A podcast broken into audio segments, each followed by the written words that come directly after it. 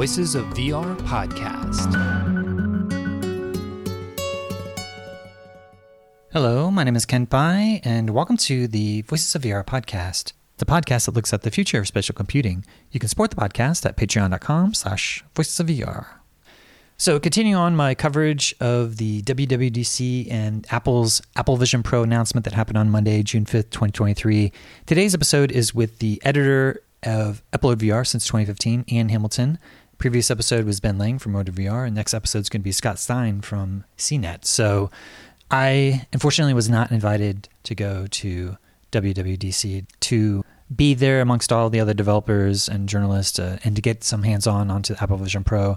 Next best thing for me is to talk to all the folks I know and love from the XR industry, including Ian Hamilton. He's been the editor at UploadVR since 2015. We cross paths at all the different XR conferences over the years, and I wanted to get his take on not only his experiences, but also the larger reflections of what this means in the larger XR industry. And Ian has a lot of deep reflections about both the story of being able to go and cover this at Apple, but also just the significance for really validating what has been happening in folks in the XR industry, toiling away, believing in something that a lot of folks didn't think was going to be a thing. And now that Apple has entered into the chat metaphorically, I think it's legitimizing a lot of work that folks have been doing in the XR industry. So it's super exciting on a lot of different fronts. And I think that Ian really reflects a lot of those sentiments and gives some hands-on impressions and takeaways for what the Apple demo got right with the Apple Vision Pro and the type of stuff that they actually could have some lessons from what's happening from years of research with virtual reality and avatars and, you know, what they're calling the digital personas. So I'll leave Ian to be able to give some of his impressions, and then I'll unpack it just a little bit at the end. And if you missed the previous episode, it's with Ben Lang, and then the one before that, I had a chance to talk to a couple of XR developers with Raven Zachary and Sarah Hill with their first impressions about what's happening with Apple Vision Pro. And then the next episode, I'll be diving in with Scott Stein. So that's what we're covering on today's episode of the Voices of VR podcast. So this interview with Ian happened on Tuesday, June 6th, 2023, when Ian was still in transit from after just filing his report of UploadVR of his hands-on impressions for Apple Vision Pro. So with that, let's go ahead and dive right in. My name is Ian Hamilton. I've been reporting on VR for more than a decade. I've been UploadVR's editor since about 2015. And yeah, that's more or less my focus in the space. Great. And yeah, maybe you could give a bit more context as to your background and your journey into covering VR. Yeah, so I started covering VR a little bit before the Oculus Kickstarter. I did a couple stories that were about local VR companies in the Orange County area doing VR things. Disney being one of them. They were doing immersive planning for their theaters before Oculus. And another one was, I think, Eon Reality. That was a local Orange County company. But as soon as I tried the first Oculus duct tape demo, it was a local company to me, I kept coming back to my editors saying I would like to do more stories about VR. And they were sort of rolling their eyes at me a little bit for a while there. And when Oculus was acquired by Facebook, I took that as a sign that it was time for me to try to make a full gig of this. I went freelance, and it took me about a year before I started writing for Upload. And from there, we've been working to try to be the best, most credible, reliable source of information about VR and AR. Great. So take me back to May 23rd, 2023, when both you and Ben Lang of Road to VR wrote an article saying that you have been invited to Apple to come cover WWDC. Take me behind the scenes a little bit as to how that came about. I had messaged every person I knew that had gone and gotten sucked up by the Apple mothership prior to that. So I was in all their LinkedIn messages, their DM chat, trying to say, hey, if you can get me on the list, please do so. I would love to be there when Apple announces its thing, knowing that none of them can reply to me or even give me a hint of anything. I don't know how I got on the list, but yeah, I was in my mom's house in Bentonville, Arkansas, like my son's last day of school. He was just getting ready for his summer vacation. And, you know, I'm walking around preparing for my own personal travel that I've got coming up. And I look down at my phone and the email is there that you've been invited to Apple's keynote. My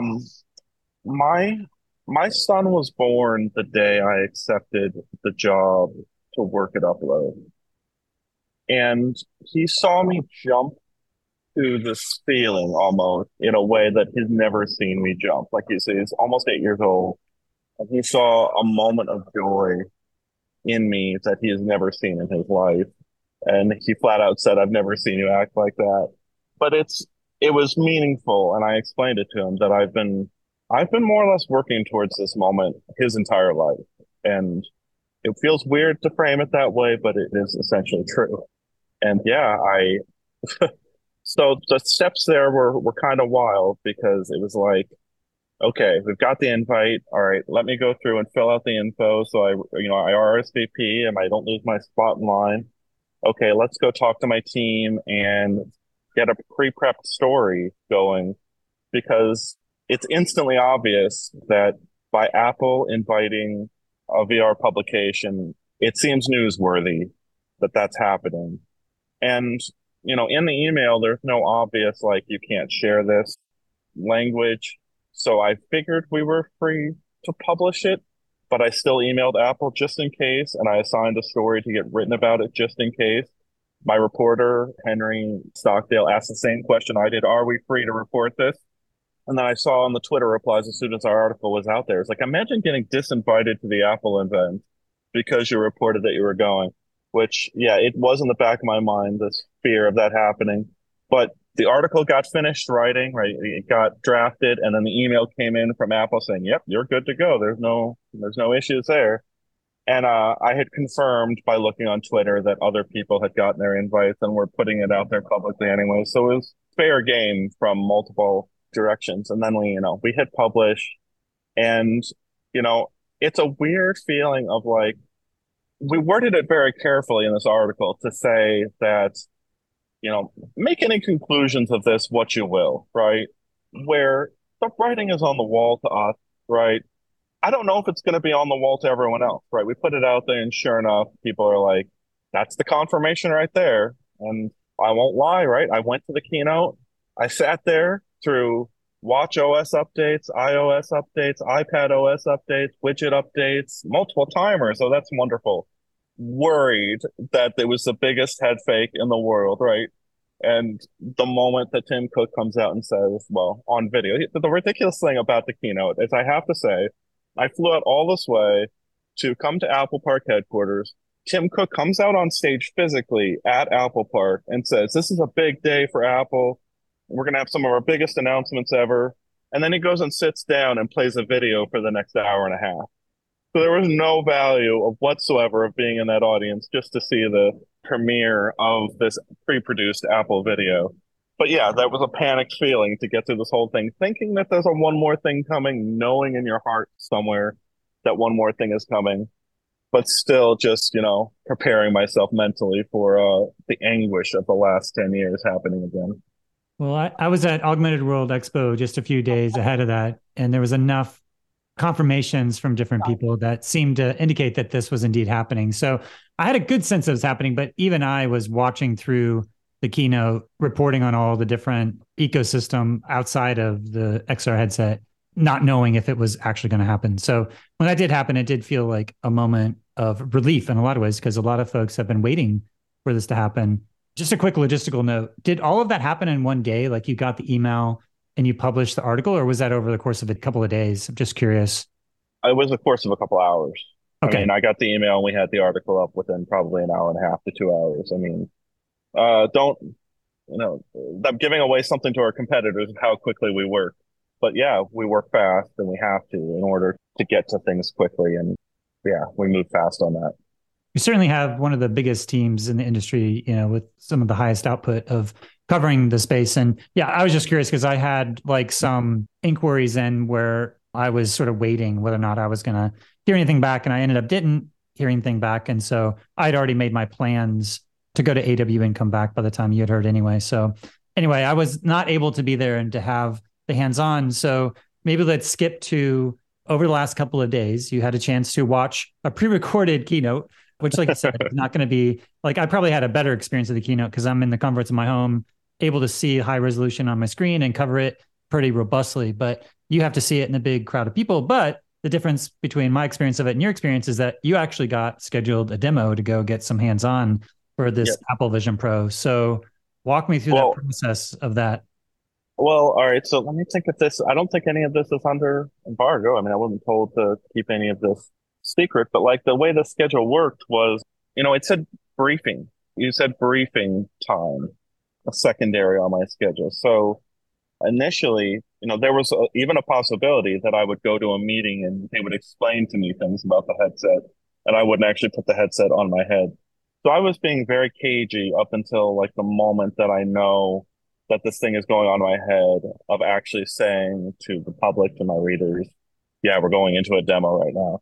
So yeah, the first day here was just to witness that keynote. And let me just say, despite it being on a video stage, right, and being just introduced by Tim Cook and just watching a video, it was a lot to take in the grandiosity of what the Apple machine is by actually getting to see Apple Park, this ridiculous structure that's literally surrounded by nature inside and out.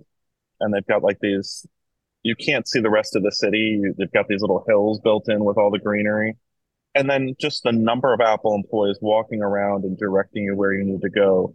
You know, I've been to a lot of these Meta events and Microsoft events, even Google events. Nothing quite matched the feeling of being there in this place that feels a little bit like an Apple store, but way, way, way large. And it's this enormous structure that's mind-boggling to walk around. So there was something I gained from just being able to ingest the size of the Apple machine firsthand. So then my demo is the second day, and I get my appointment time in the morning, go back to Apple Park, and get in a little cart with like 5 other journalists. And now we're in a cart running around this giant structure, and they're driving us around. And I could hear the Jurassic Park, Welcome to Jurassic Park Island music playing in my head, because it felt exactly like that. Like we're going on a safari and there should be dinosaurs walking through these bushes at us. And we're being shuttled around by people that have very big things that they're excited to show. So the cart pulls around to this building in the back of the thing. And I've tried to describe this in my head of just, I put a video out there. I wore the Ray-Ban Stories sunglasses from Meta and recorded minutes of me walking around the space, because I didn't want to do the selfie stick thing. I think that's a little bit, I don't know. I don't like doing the selfie stick stuff. I'd rather just get my perspective out there and show what that looks like. So I'm recording minutes of footage as we go on this drive. And I walk up to this building, and I know that once I'm in the building, there's no recording allowed. They reiterated to it as soon as I got inside the building. No audio recording, no photography, no video is allowed, at least for us in our publication. It looked like Good Morning America got some, which that's a Disney-owned company, which Disney was on stage. Yeah, okay. So it was a weird feeling to be walking up to this building that's like, it's picturesque to a degree I can't really describe. There's a field that's hundreds of yards wide, and it's just pure grass. And then there's this space station structure, the spaceship structure over there in the distance you can see. And then you look over to the right, and there's this big open building with no doors on it. And then there's people with tablets waiting to greet you with your name. It feels like you're at the gates of heaven, and they're ready to invite you in to see if your name is on the list. And they look on the list, and my name is on the list. And so I get to go in and try the Apple Vision Pro. I was about to call it the Quest Pro. It's weird after this many years of writing about Meta and Facebook to have another product name that sits in the same category, that bears the same weight. And it's wild. So I waited for about 20 minutes for my demo time. Well, first thing they do is there's a room right at the front where they asked me if I have prescription glasses. And I said, yeah, I do have prescription glasses. I don't typically wear them, but I do have them. I said, can we see them? All right. So I hand them my prescription glasses, and they put the prescription glasses on a little machine, and apparently must have deduced what my prescription is by putting them on the machine and then putting that into their system. Then I walk out of that room and did a face scan and an ear scan, and then waited for about 20 minutes for my demo time. I go into the demo. It's a very small room. There's 2 Apple employees in there. The headset is sitting on a table right in front of me. It's got the battery pack curled up right next to it. And I'm excited. They want to explain to me the buttons on it and how it works. I'm diving in as quickly as I can. They had a very specific path they wanted to walk me through from app to app to app of what they want to do. And I'm pinching my fingers to go into every app I possibly can as quickly as I can. And they're like, no, pinch out of there and get back to the home screen. They've got AirPlay streaming the whole time onto the iPad in his hands. So he was watching what I was seeing inside the headset. I just published my hands-on with this experience right before I got on the call with you, Kent, right before we started this recording. And I have to reiterate this moment that I got across in my write-up. The very first few seconds in that headset, I'm looking at my hand, and they felt like my hands. I'm looking at my hands through reconstructed computer vision.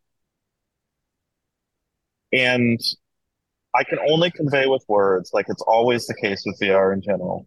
But to have my hands there in front of me, to feel that they're actually depth correct, they're bright, they feel like my hands. And to know how badly Quest Pro missed the mark on that compared to it, its low resolution camera, what feels like a cell phone video, this felt right.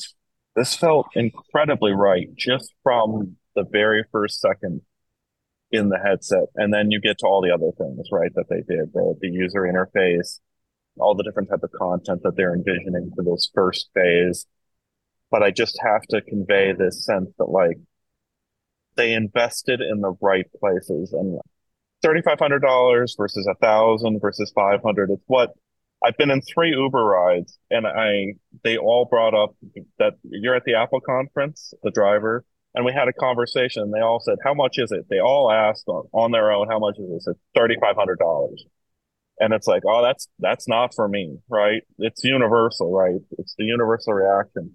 And the way I think about that is, it's worth a couple $1,000s to have better vision, at least for some people, right? Like, and that's quite literally what it is. It's a better vision while you're wearing the headset. And I'm going to be frustrated every time I put Quest Pro in my head going forward and look through their pass-through compared to what I saw out of the Vision Pro. It's that stark a difference. Just to clarify around looking at your hands, because I've seen a number of different pass-through mixed reality experiences. Sometimes you just see through the pass-through video, you see your hands. Sometimes you have like an overlay of like a digital avatar over your hands. And so was this just a picture of your hands with depth correct information, or did they have any avatar overlay over the top of your hands? So no, just my hands. And there were parts where I overlaid virtual content into the scene, and then my hands were getting cut out against the virtual background.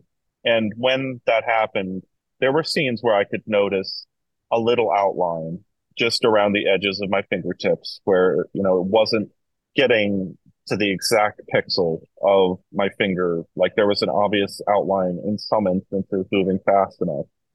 It was a very fast moving demo. I went through a lot of things very quickly. So yes, it was my hands the whole time. And sometimes it was just my hands with the physical room. Sometimes it was my hands in front of virtual content. Okay, yeah. I had a chance to talk to Ben Lang of Road to VR, and he was quite impressed with the integration between the eye tracking and the hand gestures. Felt like it was very intuitive. He said just there was a couple of times out of the whole half-hour demo that he clicked and it didn't detect, and that he was struck because it was working so well that he was quite surprised with how seamless it was. So I'd love to hear some of your thoughts of, you know, because this is a system that doesn't have any hand track controllers. The only method of controlling it is a combination of either eye tracking to be like the cursor, your fingers to be the clicks or to scroll, and some voice interactions to be able to enter in text. So I'd love to hear some of your thoughts on the input scheme of how that felt for you to have this combination of eye tracking with using your hands to click and scroll. Yeah, I'm a firm believer after this demo that this is the mouse click of VR, that they did get it right. That there's a nailed combination that headsets that don't have this combo will feel antiquated afterwards. Quest Pro has this combo, technically. A couple AR headsets out there have this combo of eye tracking and hand tracking. I think it's a really glaring, obvious thing that's likely to change in Meta's ecosystem of attaching eye targeting to your pinch gesture. But then again, the Quest Pro doesn't have a depth sensor on it. So its recognition of this might not be the same level as the Vision Pro. But still, it was fantastic. I noticed myself dropping away the Meta-based affordances that I had learned. So initially, I was holding my hands very clearly in front of my face to do this pinch gesture. And that's because I've used Quest 1, Quest 2, and Quest Pro. And very often, the only way to get it to recognize that pinch gesture is by making sure your hand is appearing directly in front of the headset's cameras. Over the course of 20 minutes in this demo, I'm leaning back on my chair and I'm putting my arm on the armrest, just like Apple shows in their video, and I'm pinching right here next to my head, and it's picking him up every time. And I'm just looking around this interface and starting to do things, right? I'm looking for, there were a couple times where I had to get used to, like, okay, I've got to look at the bottom bar, and then I've got to look to the corner, and then I can pinch to resize things. There was less fumbling in my first time with this headset than every time in every other headset. That's what just works means. What, you know, Apple has always been praised for its just works mentality. This did just work. And I can imagine a few people struggling with this idea that their eyes are targeting these objects. But by and large, it was just such a delight to get into this headset and start rampaging through the user interface within seconds, literally 20 seconds before it started feeling pretty natural. Yeah, and talking to Ben Lang of Road to VR, he was saying that the demo was fairly scripted and guided, where you were kind of stepped through each of the different apps and directed very deliberately with not a lot of room to explore around. And so it sounds like a pretty set script that everybody was seeing. And so after you walked out of the demo, I'm curious, what was the one thing that really stuck with you as your big takeaway? I mean, your headline for your hands-on is Apple Vision Pro hands-on, way ahead of Meta in critical ways. And so how would you start to break that down in terms of the stuff that you're taking away? Yeah. All right. So I outlined in that write-up, there's a piece of this overall demo that I would call the weakest. So the weakest part of this demo, the worst part of this demo, was their avatars, or what they call personas. So they call them personas because they're trying to get across the idea that these are linked to you individually and not transferable, right? You can't let someone else wear your persona, hypothetically. They're going to be scanned by you and owned by you. Meta is fully aware of this with their own technology. They were trying to approach this in their own way. With codec avatars, I was deeply unsettled. I won't say deeply unsettled. I was unsettled by the uncanny valley in conversing with another person who said they were wearing a Vision Pro, and I was having a FaceTime call with them. And there was just something off about their appearance, right? Think of Leia in Rogue One. She looked great as a reconstructed person, but still, just a slight little bit off, right? And it's always been the case with avatars in various forms across all forms of media. You know, having something that you can lean around, something that reacts to the wide range of expressions that a person can have, it's a startlingly hard problem to solve, and Apple hadn't solved it as far as I could see in that demo. Now, I tried a different demo last year with Meta, where I went and tried their codec avatars running from a PC, and it crossed the uncanny valley. I loved looking at that avatar. It felt like I was conversing with a person who was thousands of miles away from me, and they were standing right in front of me. And I'm leaning around and their eyes moving to match where I'm moving. It felt fantastic, and it felt better than what Apple showed today. The only problem is that Meta demo was done with a person who was scanned by 220 high-resolution cameras, and they had to stand still for hours at a time to get scanned in every possible position. And then it had to process for like days or weeks, something like that. That was the avatar that I'm comparing what Apple just did on a completely standalone device. That, you know, this is a scan that happens with the headset, and then it's an avatar presented by the headset and driven by the headset sensors. But you got to get outside. You got to get past that uncanny valley. That's the reason. Like, I don't know if I would prefer them to the cartoony Horizon avatars that have been made fun of mercilessly for the last year and a half. Like, I don't know which version I would prefer, but I didn't feel comfortable after just a minute of interacting with this avatar. It didn't feel human. It was a weird space. So I have to say that, like, maybe it improves by launch. Maybe everything I saw improved by launch. But it still was in a bad place for me personally. Others might not be bothered by it as much as I was. And then just everything else, it's such a... You have been at this, along with Ben, along with Norm, tested for a decade plus, right? We've been at this, believing along with Mark Zuckerberg that glasses are going to be future personal computers. And I can forgive anyone's skepticism of Mark Zuckerberg's strategy. He's certainly gone in a lot of weird directions that didn't pan out. It's much harder to call us crazy when the largest technology company on the planet is doing the same thing that Meta does. So there's just an incredible amount of validation for this being a reality, right? Like, for this bet we all made years ago that, you know, I've had people ask me, why focus on VR? Why just do this? You're so knowledgeable about other areas of technology. Why not just help people on other things? And I can't convey, we are going to sit together in the future, even though we're not in the same room. It's going to happen. And, you know, Apple just legitimized and showed the world that this is actually going to happen. You know, it's a very weird thing where, like, you know, and it's $3,500. How many Quests did Apple just sell because it's priced that high, right? Like, it's almost like, oh, wow, I can get a great experience for only $500. Oh, maybe I will get the Quest 3, right? Like, it's a weird thing where, like, they've in effect legitimized each other's efforts.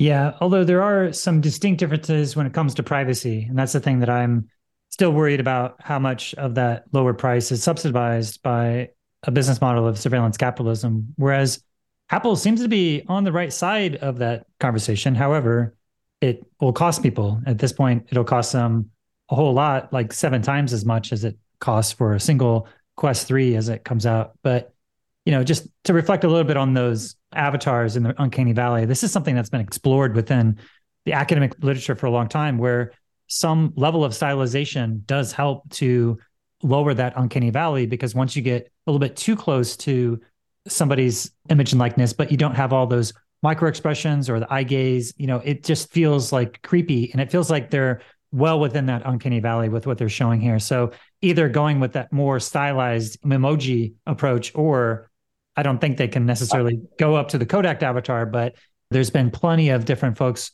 within the VR industry that have learned these lessons to go towards that stylized approach. But, you know, the fact that they almost refuse to even say the word virtual reality, they'll say augmented reality, and they'll say spatial computing, but they're almost like rejecting so many different aspects of the heritage of what virtual reality even is. So that's a big... So that is a lasting thing from the demo. There was no artificial locomotion whatsoever in the demo, right? I sat on a couch, and at the end of the demo, when a portal opened on the wall and a dinosaur walked into the room, I said, can I get up and walk around now? Because you've been walking me through this and telling me that I have to do this app. Like, I want to get up and walk around and experience it. And they're like, yeah, okay, you can. And they back up and get as close to the walls as I can. And I walk up to the wall, and I'm moving really fast to try to test the tracking and everything. And, like, just that wall is really there. They're reminding me that the wall is really there. And I'm like, I'm not I'm not going to be the first person to run through a wall, a physical wall in the Vision Pro headset. I'm not going to be that mean. But yeah, so they tossed out 10 years of design progress in teleportation, in vignetting, in developers trying to make really uncomfortable experiences as comfortable as possible. And they tossed all of that out the window in this demo, right? There was no locomotion whatsoever. All of the content was presented in the room, with this exception of a dinosaur being shown in a Realm Beyond, and then like a CG environment that felt like it had actual positional movement for a theatrical experience. So there were some like CG environments that I could move around inside if I wanted to. There was this room, there was this space that existed beyond the wall, the dinosaur realm. But what do good games look like on this system? And when will Apple, it's not an if to me, but I guess it could be an if, but it feels to me more like a when will Apple embrace accessories beyond just the keyboard and mouse being picked up and brought into the experience? And when will they ever support, I guess, I'll be less robust, but will they ever support this other idea of vast virtual worlds that you navigate using artificial locomotion? I don't know. It's one of these things where like Apple didn't have a pencil support, right? And famously, Steve Jobs said, if you see a stylus, somebody screwed up. And then 5 years or 7 years later, they have a stylus.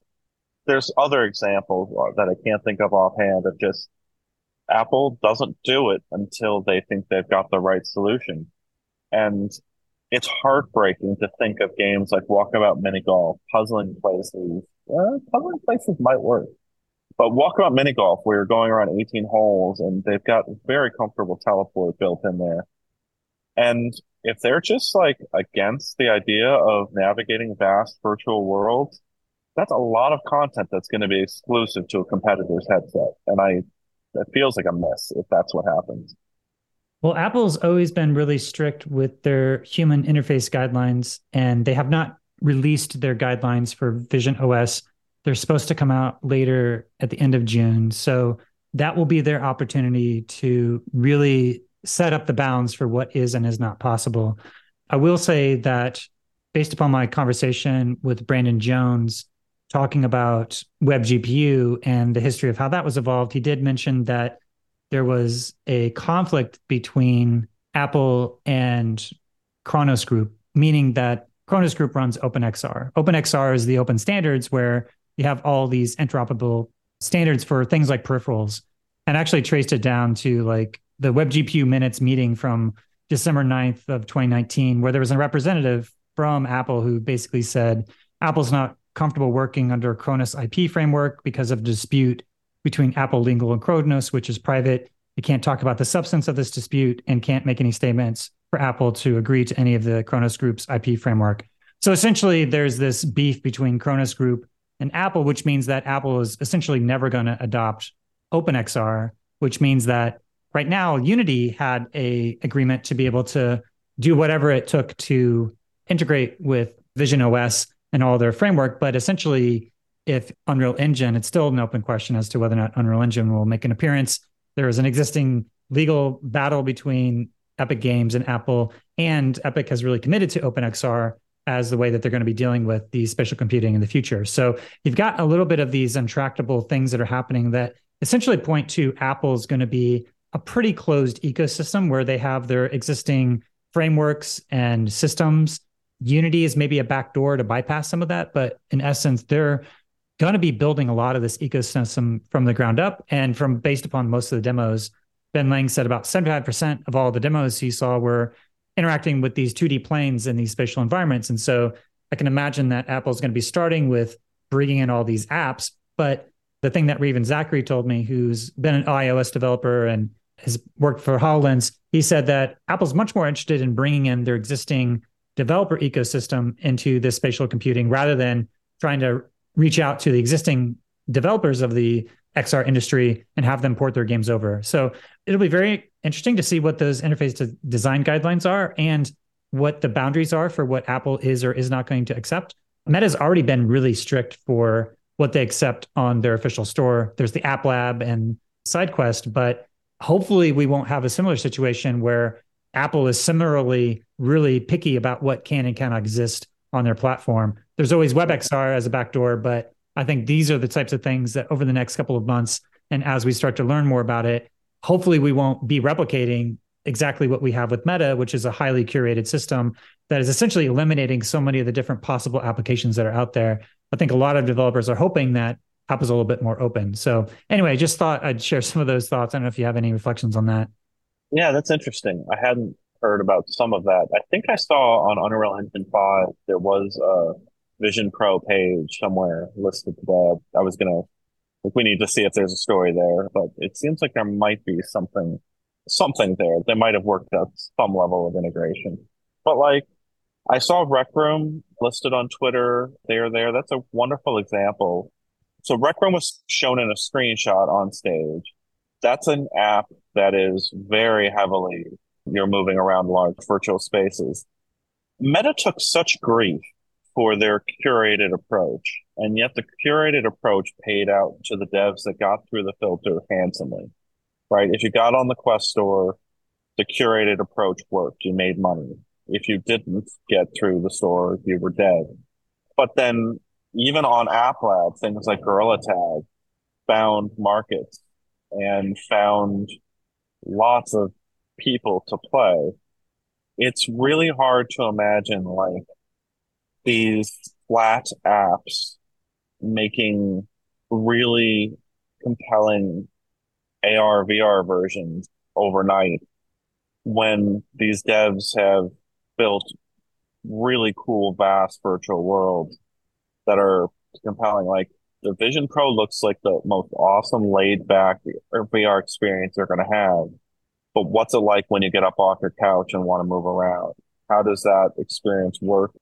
I didn't see Beat Saber, right? And Beat Saber is a kick-ass experience on any platform that it's on, right? Like, it works within those guidelines, right? The boxes come into your room.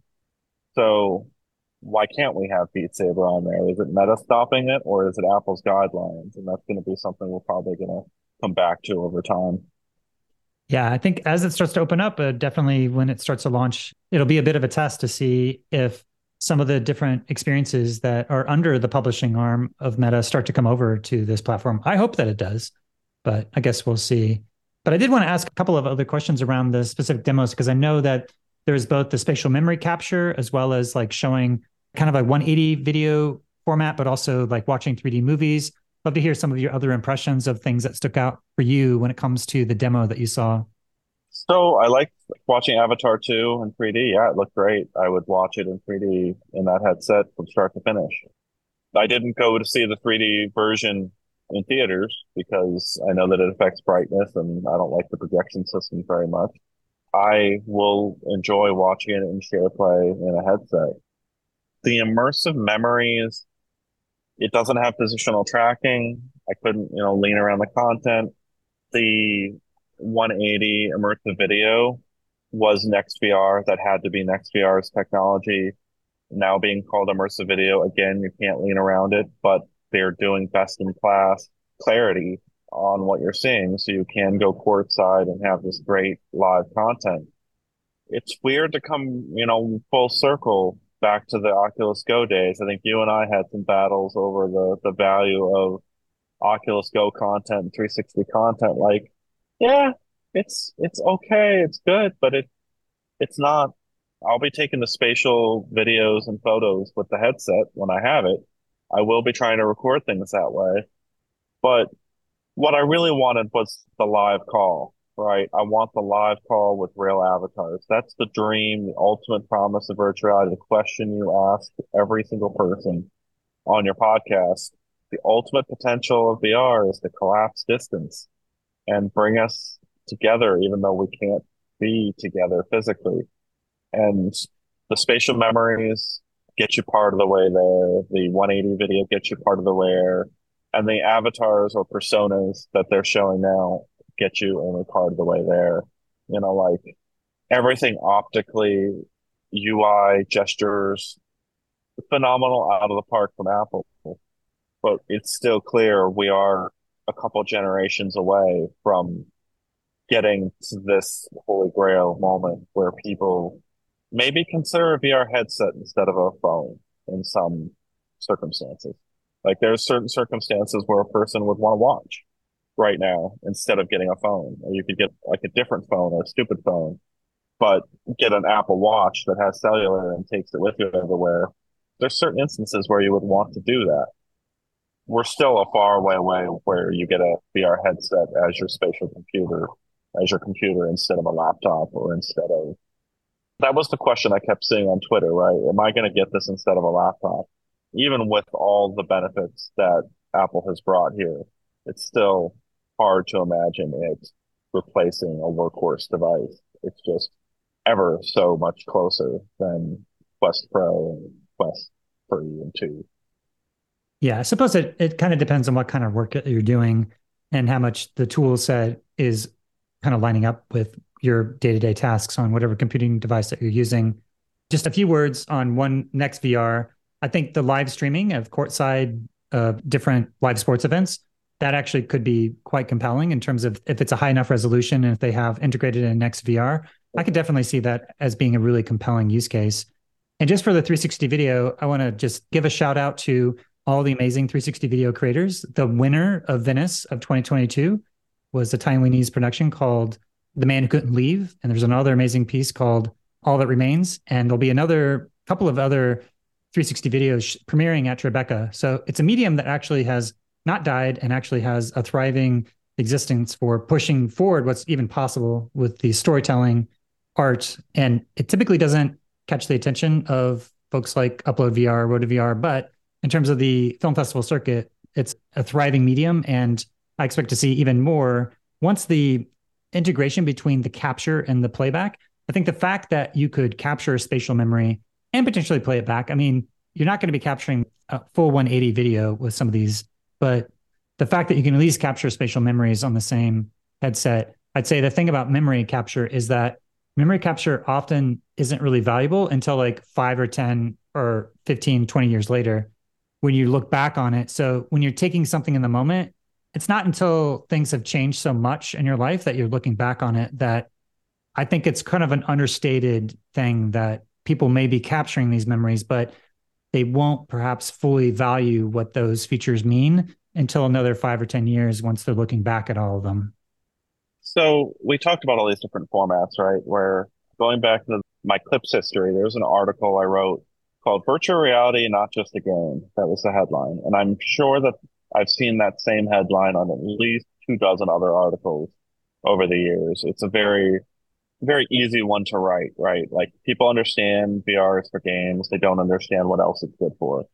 And in that story, I was talking to NASA, and I talked to Dr. Jeff Norris at NASA and had a phone call with him. I remember where I was when I had this phone call because it opened my mind up a little bit to the possibilities. And he talked about the television being the right medium for broadcasting the moon landing. You could have 30 or 100 people gathered around one tiny flat screen in a room, and they can all get the same live content beamed directly from a camera on the moon. And his comment was that it's no longer the right medium. And there is a future where we land a ship on Mars with humans on board that ship. And the camera systems, outside the ship scan the surface and beam back the geometry of the surface of Mars to Earth. And then the astronauts step out of the capsule and down the steps. And that portion of it is beamed back with an 8-minute delay or whatever it is, a 6-minute delay, 30-minute. I can't remember how long it is. It's 8 minutes to the sun. Can't remember how much it is to Mars. So there's this giant delay, but at the other end of that data stream, you could walk around the astronauts in your room. You would have the astronauts stepping down onto the lander, onto the surface of Mars, and you'll feel as if you're standing on Mars with them to witness that moment. And it's all done with the same reality construction algorithms that are reconstructing my hands in the Vision Pro are going to be doing that on the surface of Mars. And we will have that like very real feeling of being able to witness history first person, no matter where it's happening in our solar system. Dr. Jeff Norris went and got hired by Apple. He was one of those people that got sucked into the mothership and went quiet on me. Yeah. I remember doing an interview with him, I think back in like 2016 at the Unity AR/VR Summit. Those where they gave away all these free Vive headsets. But yeah, I guess as we start to wrap up, first, love to hear some of your closing thoughts on what you think this entry of the Apple Vision Pro means for the overall XR industry. Yeah, it's validation that you were right all along, no matter if you were in this for a year or 20 or 30 years. It's a big moment where a lot of people that dismiss this are going to wake up and realize, yeah, this is actually happening. It's also a challenge to make the right choices again, right? We all remember the VR winter of 2017 to 2019. Investors turned their noses at this technology. And Meta and Apple are shrewd companies, right? They're not going to be handing out money left and right to anyone that comes and asks them. And they might ask for weird stipulations. They might ask for exclusivity that makes it impossible for you to make money on other storefronts. And you as a developer, you as a creator have to decide, okay, what platform am I targeting first? How much money do I need to actually deliver the project that I'm planning? There's a long list of very skilled developers who have done the work and know what's good and what isn't. But you've got two very different platforms, at least two, right? You've also got PSVR, you've also got PCVR to consider. And there can be Google and others that pop up again very soon. It's not easy. Just because Apple has validated this market in a very, very big way doesn't mean that you're going to make money by putting an app on their storefront. Doesn't mean that they're going to sell enough of them in their first year to mean anything to people. You know, for all likelihood, Quest is going to have a very, very big year at Christmas. And that should be your path as a dev. Like, get on the Quest store, do App Lab, maybe get a Quest Pro so you can test the eye tracking with the pinch gesture, and then consider Apple when a little bit more is known about it. But, you know, you're going all in on Apple just because it's the best device there is overly reductive. It's like you're not understanding all the nuances of just how hard it's going to be to make money with the right kind of product. Like Raven Zachary, I think, is a good person to think of like how they found a market out of ideas that weren't necessarily consumer facing. That might be what the Apple device is for a little while. And I want to contextualize the price also in the history of personal computing, right? The first computers were priced like this Apple headset. And our computers today are 1,000,000 times better than those computers then. And yes, they're cheaper too. This is the first of a new class of computer. And I will want one, even though it's as ridiculous as it is, I will want one in a box next to my original Quest and original Rift, because it does mark such a significant moment in technology history. Yeah, I wanted to ask a follow-up in terms of the clarity of being able to read text, because I feel like we have a total of 60 pixels per degree for our retinal resolution. And Carl Gutag of KG on Tech, I had an interview with him at Augmented World Expo. He was saying that the minimum amount of pixels per degree to be comfortable for reading and 40 degrees, he was saying, is around the threshold. And he was estimating that this device may be crossing that threshold. So it feels like it may be at a high enough quality to be a viable screen replacement. Carl is a little bit skeptical of that in terms of like vergence and accommodation conflict and eye strain. You're only in there for 30 minutes. I don't imagine that you were able to give a full accounting of that, but I'm just curious what your intuitive gut is in terms of whether or not you feel like this device could be a viable screen replacement and how comfortable it was to actually read text in the device. Yeah, I hate that question because it's a good one and it's hard to answer. And I've gotten roasted by looking at these things as personal computers before, right? Like, if you go and get a nice 3-monitor setup with 144 refresh rate and get a multi-$1,000, even $1,000 Samsung display with super panoramic, it's going to look great on your desk compared to this. The clarity of Quest Pro was a huge step up, like the lens edge-to-edge clarity. I feel good reading text in Quest Pro. I would wager I will feel even better in this headset. But the only moment that I had to really read text was when they were showing me multitasking, and they showed a Safari window next to two other windows, and I was like cussing out Meta's UI paradigms because it just felt so good to just pull these windows around in front of me, resize them really effortlessly. But that's not the same as sitting there and trying to read a couple chapters of a book. And I think it'll be comfortable enough for that, but it's still going to be one of those things that, like, Apple's working on 4K and even above displays across their line. And it's hard to say whether, like, you should go get a $3,500 VR headset or a $4,000 display system that's purpose-built for whatever your task is, HDR video editing or coding for 12 hours straight. It's hard to... We're going to need to spend significant time with that before I can make anything intelligible. So. Well, that's what I figured, but I thought I'd ask because that's, I think, the biggest question for one of the use cases that they're advocating for, that if it is a viable screen replacement, then if there is a $5,000 monitor that you get just as good as experience in a $3,500 headset, then that's actually cheaper to get that. But, you know, I imagine that the $5,000 monitor is actually going to be better at being that monitor.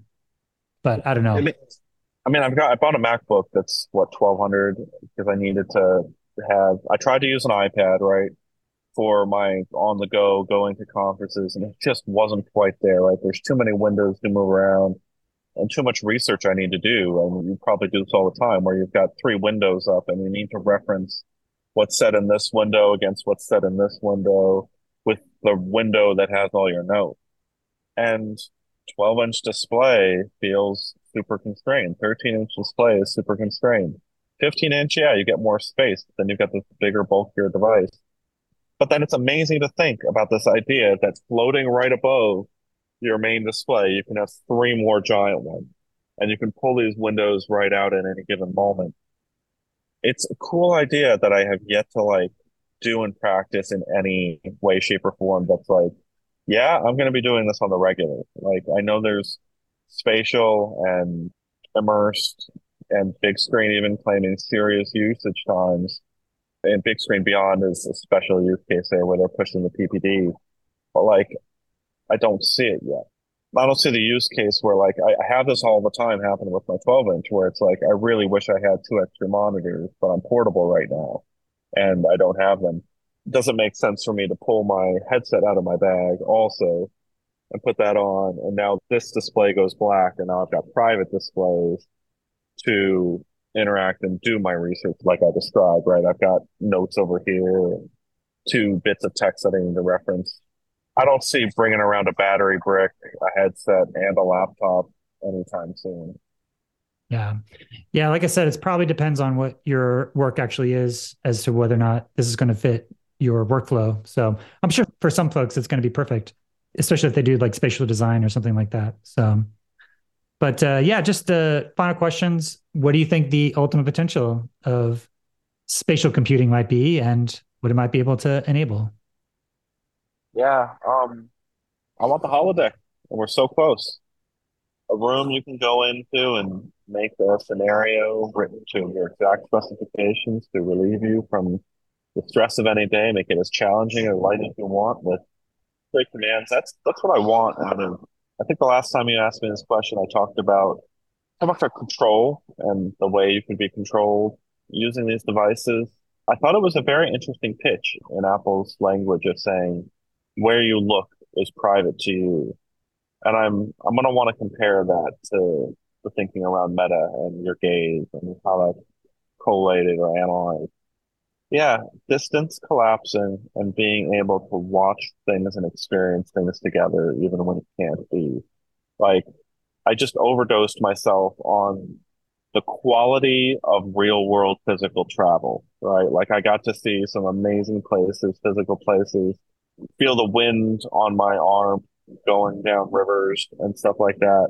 And I know that VR is not going to get there anytime soon. It may never get there at all.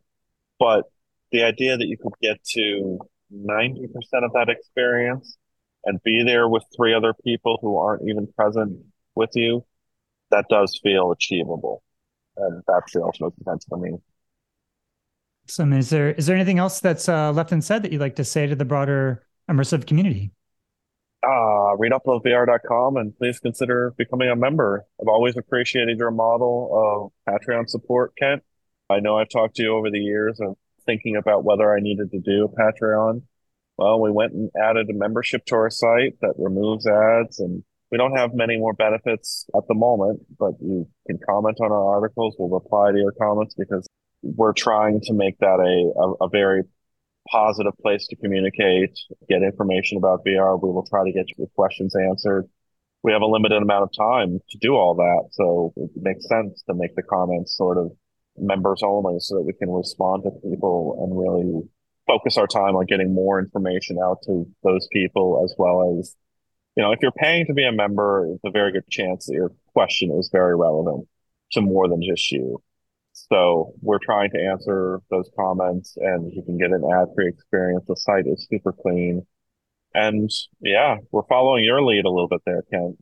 It's a nice model in my head to have direct support of journalists trying to, you know, Meta and Apple both, Google, all of them, will have immense control or immense strength to control our lives, to dictate what we see, to filter our reality for us.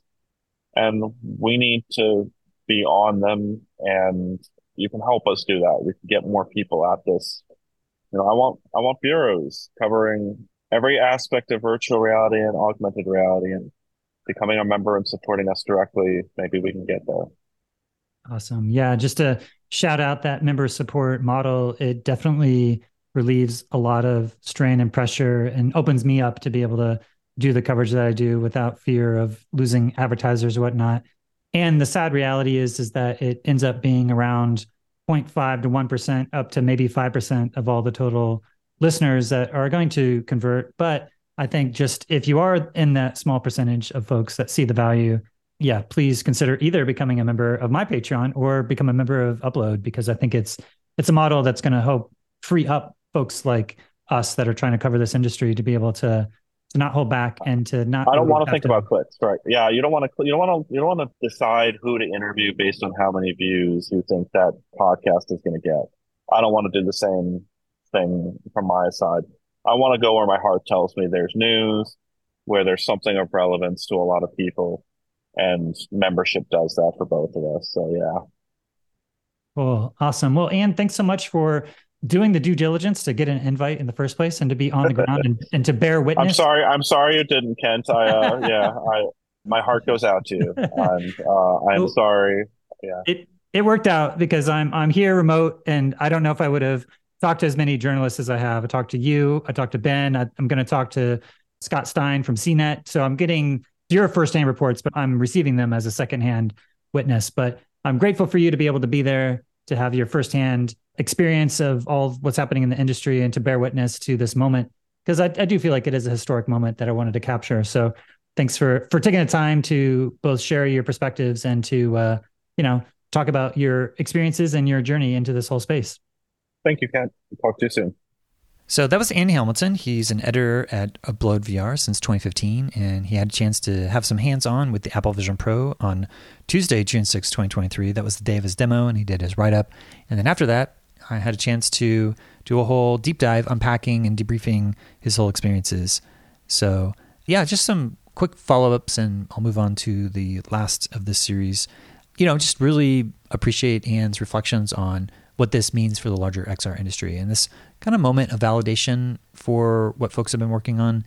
And I think the caveat there is that we still don't really fully know what Apple is going to do with their vision for how they're going to be integrating the more virtual reality components of mixed reality, extended reality, augmented reality. I mean, they're really emphasizing this phrase of spatial computing, which was popularized by Magic Leap in how they were thinking about this kind of mixed reality experience. But it even predates that. Harvey Barzev and LinkedIn was saying it goes back all the way to like the early 90s when some of the first uses of spatial computing. Either way, Apple seems to be extremely allergic and resistant to even acknowledging and referencing what they're doing is virtual reality, even though it pretty much is. It's virtual reality with mixed reality pass-through, but they're calling it spatial computing. So what kind of locomotion are we going to have? What's going to happen with the existing game systems? And yeah, are there going to be ways to do controllers at some point? All that is yet to be seen. I think obviously there's a lot of concerns around motion sickness and what happens with locomotion in these virtual environments. Certainly that gives lots of folks different degrees of motion sickness. And their approach is something that's very safe for the majority of people, but there are going to be people who have accommodated to virtual experiences that will want to have something a bit more. So it'll be very interesting to see what they allow and what they don't allow when they release their human design interface guidelines for Vision OS later this month. So yeah, just to touch on a few points that Ian was making, just that the avatar that they have, I guess they call it the digital persona because they're not having anything to do with these virtual environments and avatars, but the digital persona is supposed to be a reflection of you, but Ian really thought it was super uncanny, didn't resonate with it at all, preferred the hyper-realistic aspects of the Codec avatars from Meta, although, you know, there's accounts that I've heard that people still feel like there's certain elements of uncanniness. I think the safe way to go is just a complete stylization, more of the Memoji approach. But, you know, what Apple is trying to say is that they want to make it so that they're preserving different aspects of this mixed reality and spatial computing and, you know, connecting to people's image and likeness. But, you know, I feel like it'll be very interesting to see if they actually adapt when they launch this sometime next year based upon some of the other feedback that they get from other folks. But, you know, people from within the XR industry, they have a finely grained approach for being able to identify what they do like and don't like. And I think this is a thing where it's in this uncanny region with what they're doing with the digital personas. So yeah, but overall, I think a lot of really positive takes on this completely different approach for extended reality, spatial computing, virtual and augmented reality with mixed reality pass-through.